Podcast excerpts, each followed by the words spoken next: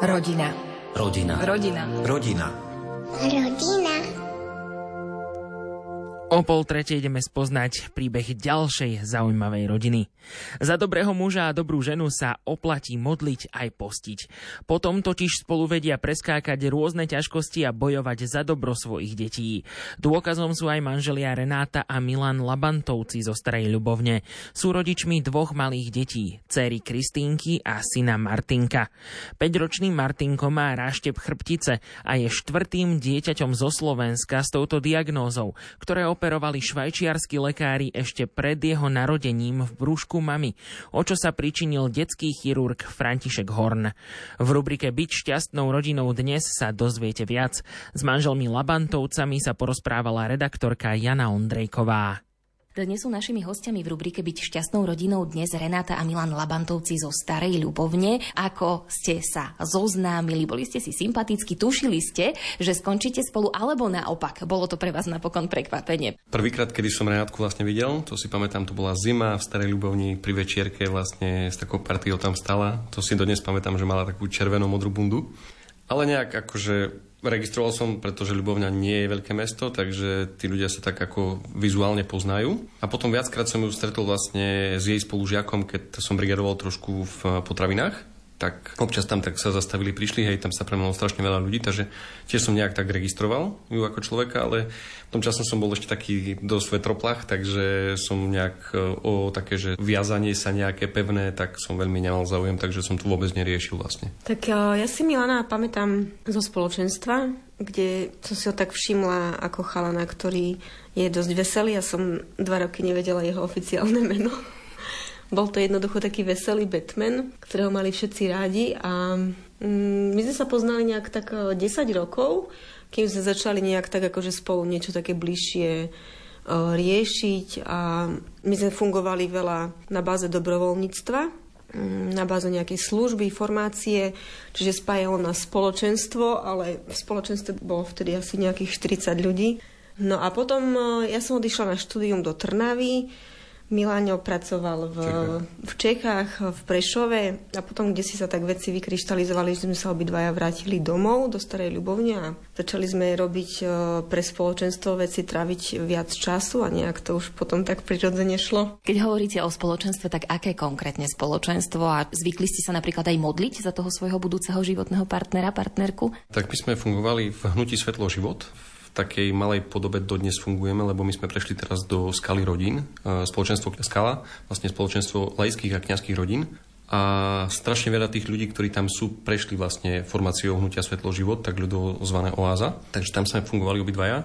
No a či som sa zvykol tak modliť za manželku, a nebolo to také, občas to tak prišlo, hej, že proste pri tých modlitbách, že aj za manželku, to si pamätám.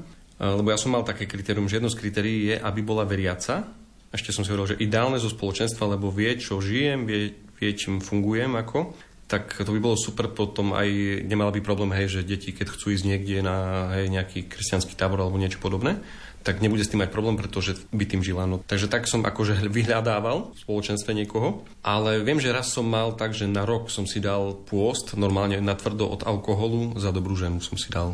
Normálne celý rok, ani kvapka a oplatilo sa. Ja som sa tiež tak nejak prirodzene pohybovala v prostredí kresťanskom, veriacich ľudí, je mi to veľmi blízke. Či to bolo aj nejaké vzdelávanie alebo vlastne trávenie toho voľného času s mladými. Asi ani neviem si predstaviť nejak mať nejaký vzťah s neveriacim človekom. Nie, že, že by som sa nevedela porozprávať aj s neveriacimi ľuďmi, veď e, poznáme kopu takýchto ľudí aj dokonca iného denominačného význania. Nemáme s tým problém, ale už tú takú intimitu som prirodzene nejak chcela zdieľať s človekom, ktorý mi rozumie, ktorý má osobný vzťah s Bohom a naozaj tým, že sme veľa času trávili ako dobrovoľníci na rôznych akciách, tak to tak vlastne prirodzene šlo.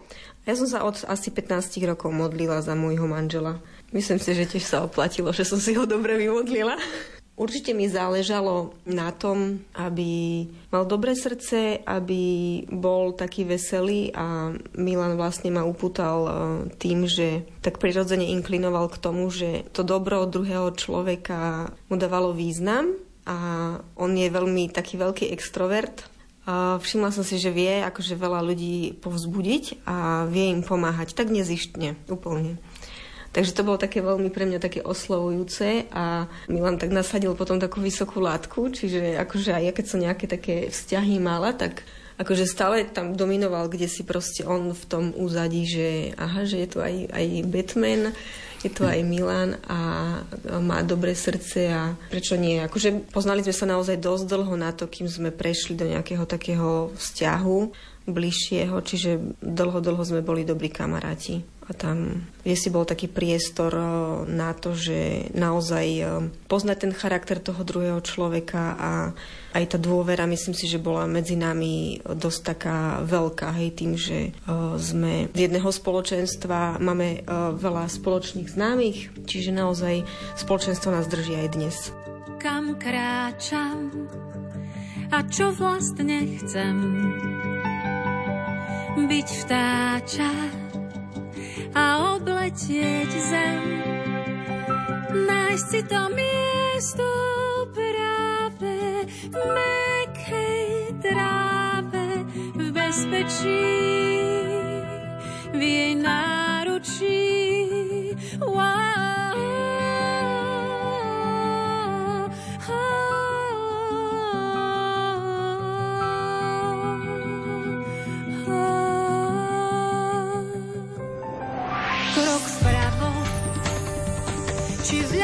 Či vzad. Mám ostať chvíľu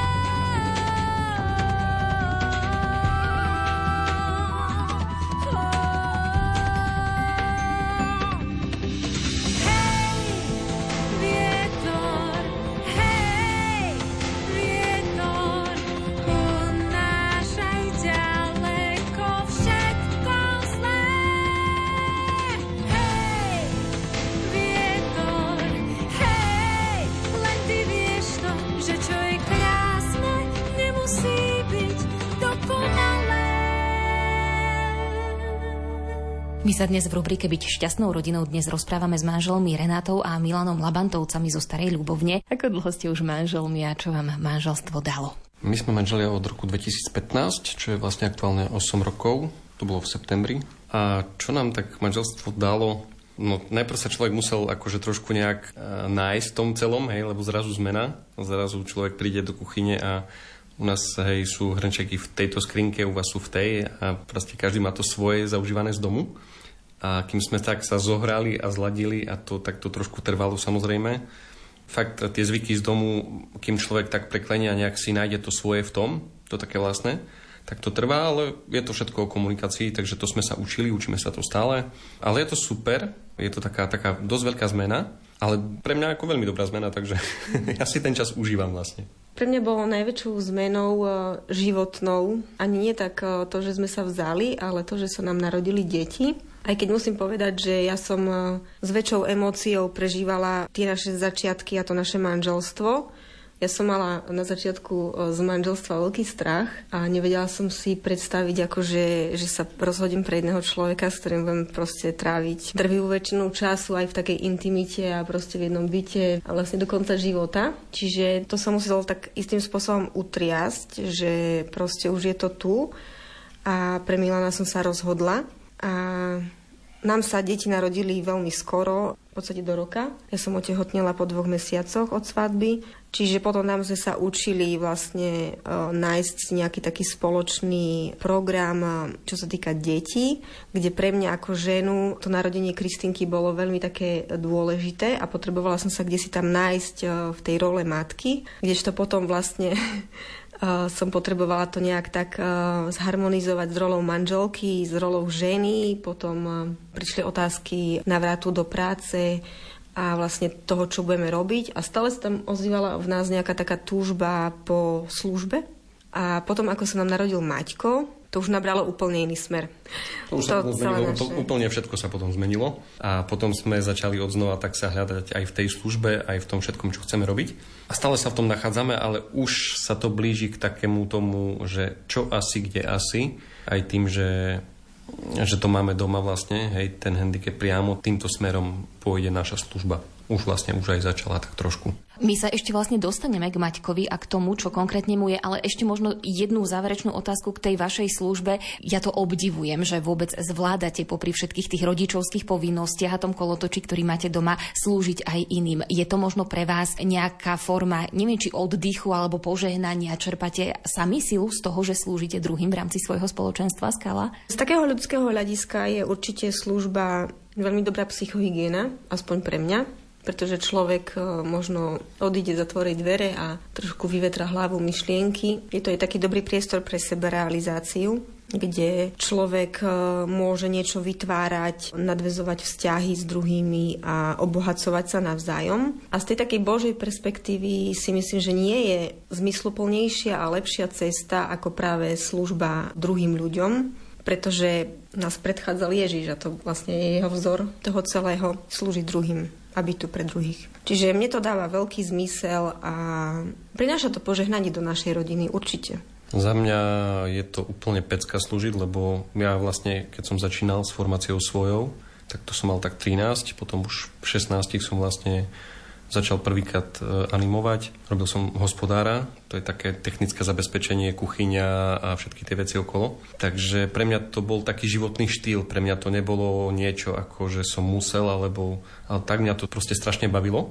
Takže pre mňa služba stále je niečo, čo ma baví a chcem to robiť a ja tam strašne čerpem. Mňa to neuberá, ja môžem stavať o 3 hodiny skôr ako bežne a ja sa teším na to. Hej, čo človek, keď má stavať do, do roboty, tak e, síce to naplňa peňaženku, hej, ale možno to nenaplňa to všetko, čo v ňom je. Ale tá služba mňa naplňa a, a vždycky sa na to teším. A stále proste, keď máme ísť niekde slúžiť, alebo aspoň pomôcť, tak poďme, hej, chceme a to je super. Či z toho požehnanie určite je. E, teraz vlastne, keď sme boli v lete, tak tam už boli deti ľudí, s ktorými my sme vlastne chodili na formáciu.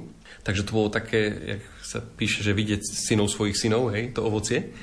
Takže to bolo také úplne super a veľmi chcem, keď by sa dalo, aby vlastne naše deti tiež pokračovali týmto štýlom, ak budú chcieť samozrejme. Dáva to životu takú šťavu.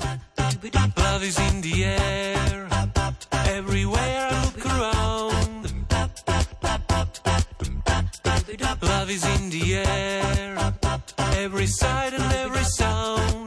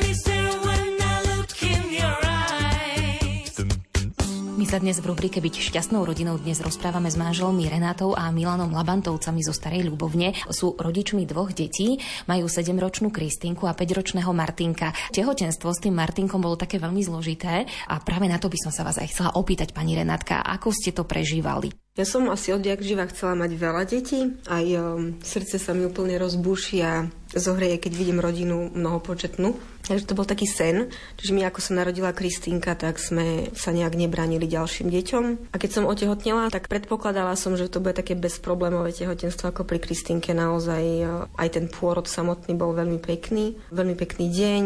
Kristýnku sme si priniesli domov, všetko sme zvládali, tak chcela som veľmi, aby mala súrodenca. No a v 16. týždni tehotenstva s Martinkom, kedy dovtedy išlo všetko v poriadku, tak e, mi zavolala sestrička, že mám prísť do ambulancie, pokiaľ môžem čím skôr, pretože mám zlé výsledky krvných testov. No a v ambulancii mi vlastne povedala, že mám podozrenie na to, že babetko bude mať raštep chrbtice. No, no ja si pamätám ten deň, ja som vlastne odchádzal vtedy do práce na turnus do Čiech. A viem, že vtedy Renátka prišla s pláčom a proste prvá otázka bola, že či od nich odídem. No ako odišiel som vtedy normálne fyzicky kvôli tomu, že vlastne som išiel do práce s tým, že som si to musel tak prekúsiť ja vtedy v tom čase, v tej robote, tak v takej tichosti, tak po svojom. Ale vlastne nerozumel som tej otázke, hej, že prečo by som mal odchádzať. Je to môj syn, proste budem tu, tak jak som slúbil, či v dobrom, či v zlom, či v chorobe, či v čomkoľvek. Veľa ľudí mi hovorilo, že wow, že aké to super, že si ostal. A prečo by som, ako, kde by som mal, ja mal ísť? A vlastne až potom sme prišli na to, že nejakých 60 až 70% otcov v takýchto prípadoch utečie. Ako pre mňa to bolo úplne samozrejme ostať, ale to ma donútilo sa možno zamýšľať hej, a podporovať všetkých okolo ľudí, skupiny, ktorí pracujú vlastne aj s mužmi, aby proste neutekali. Renátka, ako ste to prežívali potom vy? Rozmýšľali ste nad tým, aký bude váš život? Zháňali ste nejaké informácie alebo skôr ste boli na kolenách a snažili ste sa to celé premodliť? Aké to bolo? Dostalo ma to do úzkých sľadom k tomu, že tá pravdepodobnosť toho raštepu bola veľká. Asi taký prvý moment bol ten, že som prišla domov a začala som si študovať na internete tie informácie, čo s touto diagnozou súvisia, čo to všetko obnáša. Najťažšie bolo asi pre mňa vidieť tie obrázky tých chorých detí, lebo ráštep chrbtice je vlastne o tom, že sa neuzatvára chrbtica, je tam uh, miecha, ktorú vidno, je to vlastne otvorený defekt. To je najťažšia forma ráštepu, lebo sú aj ľahšie. Ale náš Martinko má konkrétne tú najťažšiu formu ráštepu, čiže chrbátik tam bol uh, otvorený, tú miechu tam bolo vidno. To, ako dokáže pracovať v tom momente strach s tehotnou ženou, tak ako to je neuveriteľné. To je veľmi veľká sila a možno aj preto taká otázka na, na Milana vtedy padla. Ja som si nedala predstaviť, že by som e, s chorým dieťaťom ostala sama. Úplne, úplne rozumiem ženu, ktorá proste bojuje s myšlienkami, že čo ďalej, či to tehotenstvo ukončiť, čo robiť a nabieha tam naozaj taká neistá budúcnosť a čierne scenáre si myslím pod vplyvom tohto strachu. Čiže to je také veľmi najťažšie to ustať. No a čo mne pomohlo, tak jednoznačne akože modlitba. Moja modlitba vtedy má také tri slova, že Ježiš zachraň nás. A ja si tak spomínam spätne, že v tom období v mojej hlave tak uh, veľmi výrazne znela ďalšia trojica slov, že prečo práve ja. No a Martinka sme prijali s tým, že keď som mala ísť do Martina na ten veľký morfologický ultrazvuk, tak som Milana poprosila, aby šiel so mnou. Mala som veľmi veľký strach, že ma bude lekár posielať na potrat tým, že vlastne vyriekne slova, ktoré budú veľmi ťažké, ktoré budú istým spôsobom odsudzujúce pre to naše dieťa, tak uh, som tam veľmi potrebovala mať Milana. My sme videli už na tej obrazovke ako laici, hej, že tam je čosi ne v poriadku. No a lekár samozrejme, že odporúčal hej, aj potrat, dal to ako prvú možnosť. Ja stále mám na pamäti to, že aj e, choré deti sú šťastné, že žijú. Veľa ľudí rozpráva možno o tom, že vieš, a to dieťa sa bude trápiť. A odkiaľ ty vieš, že to dieťa sa bude trápiť? Pýtal si sa ho? Máš doma lebo keby si mal, tak by si vedel, že to dieťa chce žiť a teší sa z toho, hej. Kedy ste ako rodina šťastní? Kedy pociťujete naozaj takéto naplnenie, tú veľkú lásku, šťastie, to, že vás vlastne Boh miluje a že naozaj všetko vám slúži na dobre? Život s dieťaťom s handicapom je asi o tom, ako keď možno plánujete a balíte sa, že chcete ísť lietadlom do Ameriky a to lietadlo pristane v Austrálii.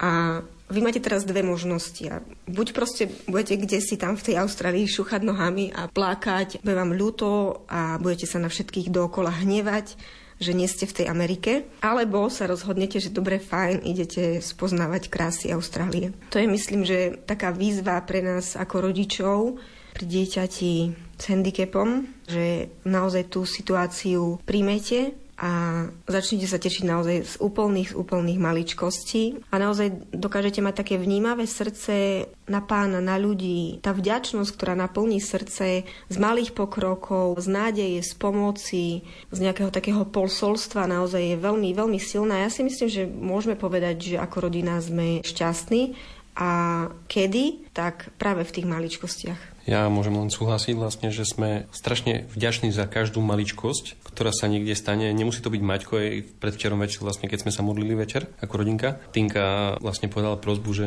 chce prosiť za Maťka, aby mu vyzdraveli nôžky, aby začal viac rozprávať, aby mu ľudia rozumeli. Hej, to sú také drobnosti, ale také super pre nás. Ako je to maličkosť, ale my sa z toho strašne tešíme a z toho sme šťastní, z takýchto okamihov, s tým, že sme spolu, že môžeme spolu blbnúť, že vidíme, že Maťko chodí do normálnej škôlky medzi bežné deti a tie ho proste berú, hej, ešte sa tam naťahujú, že kto ho bude tlačiť na vozíku, že tak sa tešia tiež takých maličkostí z hocičoho. Tento svet možno má iné kritéria pre šťastie ale my sme ako rodina šťastní určite. Hostiami Jany Ondrejkovej v rubrike Byť šťastnou rodinou dnes boli manželia Renáta a Milan Labantovci zo Starej Ľubovne. V nedeľu 10. decembra o pol štvrtej popoludní sa s nimi porozpráva v relácii Svetlo nádeje o tom, ako prijali dieťa s ráštepom chrbtice i o jeho operácii ešte počas tehotenstva.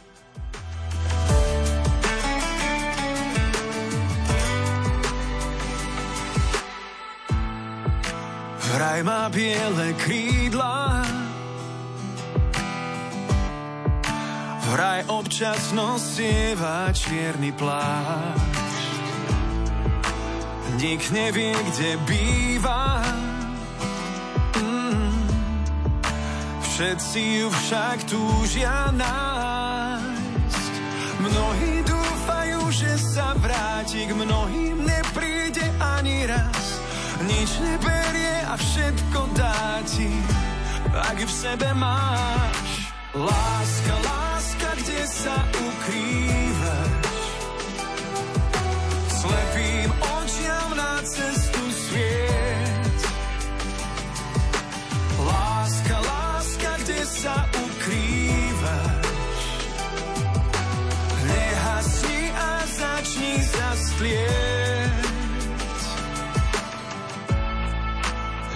ľahšia ako Vánok. V diaľke, keď sa náhle objaví, chodí bez pozvánok. Mm-hmm. Slabne, keď sa unaví.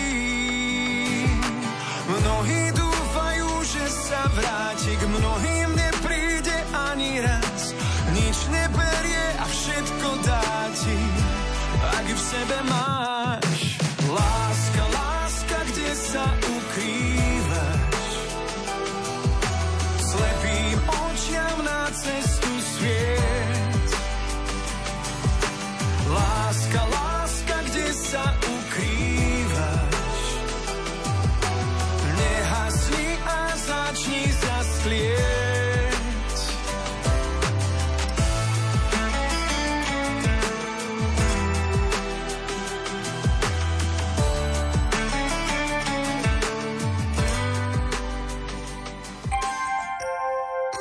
Rodina. Rodina. Rodina. Rodina.